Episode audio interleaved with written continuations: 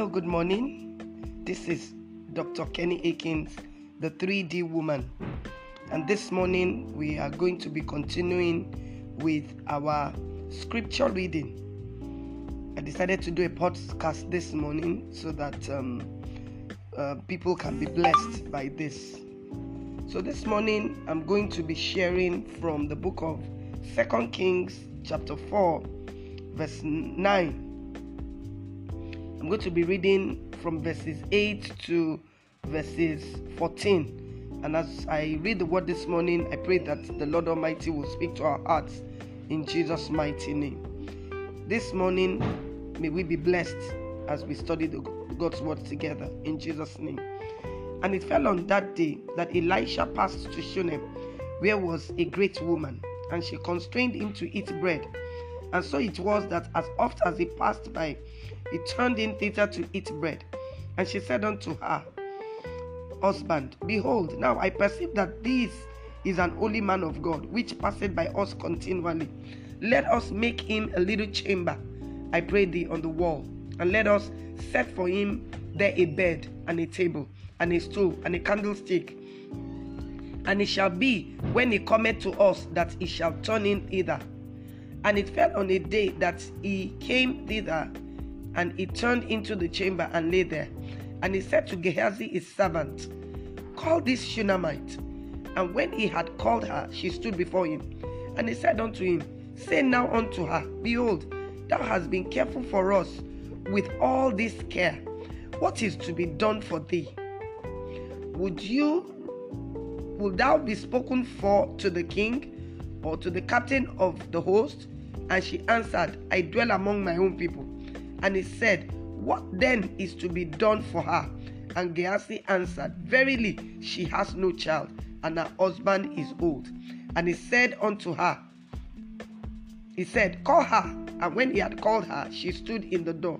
And he said, About this season, according to the time of life, thou shalt embrace a son. And she said, Nay, my Lord, thou man of God, do not lie unto thy, thy handmaid. And the woman conceived and bare a son at the season that Elisha had said unto her according to the time of life. This morning, I just want to tell you that God wants to do something for you. God wants to do something for you. God cares about you. God loves you. God adores you. You are His. You are His child. No, no matter how far you think you've gone in sin, no matter how far you think you've gone in life, no matter how bad you think still you think still you think you you think that things look no matter how um, discouraged you are at this moment god still loves you and is still interested in giving you your heart's desire. I will tell you the story of this shunammite woman in a minute. She is a great woman.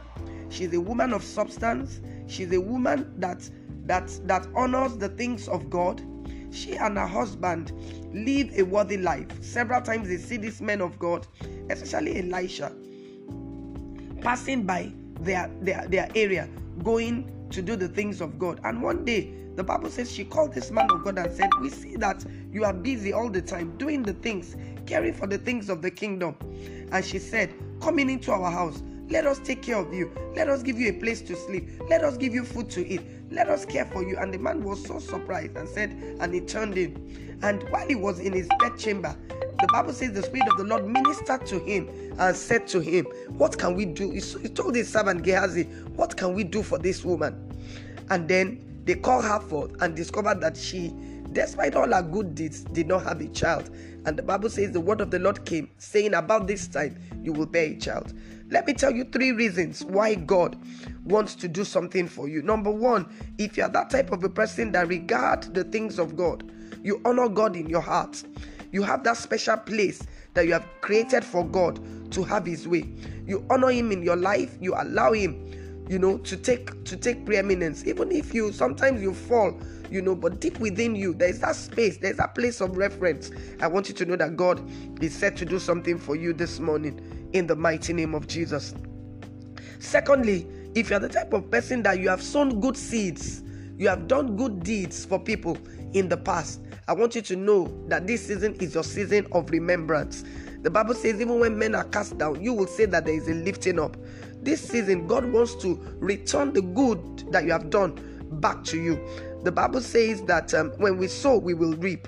So this season, I believe for the good seeds you have sown, for the help you've rendered, for the good advice you have given, for the poor that you have helped, for for for the for the things you have done for the kingdom of God, this is your season of reward. God wants to do something for you.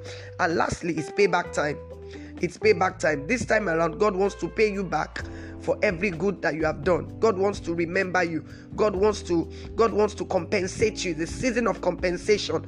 And I pray this morning that if you are here, you are listening to this podcast, I believe that it is your season of compensation. It is your season of reward in the mighty name of Jesus. And so, Heavenly Father, Lord, I pray for your children this morning as they've heard your word that that thing which is the, their heart desire, some of them have even given up on it, some of them have concluded that it can no longer happen. But I pray this morning in the name of Jesus that you bring it to pass in their life. Today is a day of addition, it's not a day of subtraction, it's a day of positive and productivity. I pray in the name of Jesus that God Almighty will come through for them in Jesus' mighty name. Till I come your way again tomorrow, I remain Dr. Kenny Akins, the 3D woman. God bless you. Have a wonderful day. Bye bye.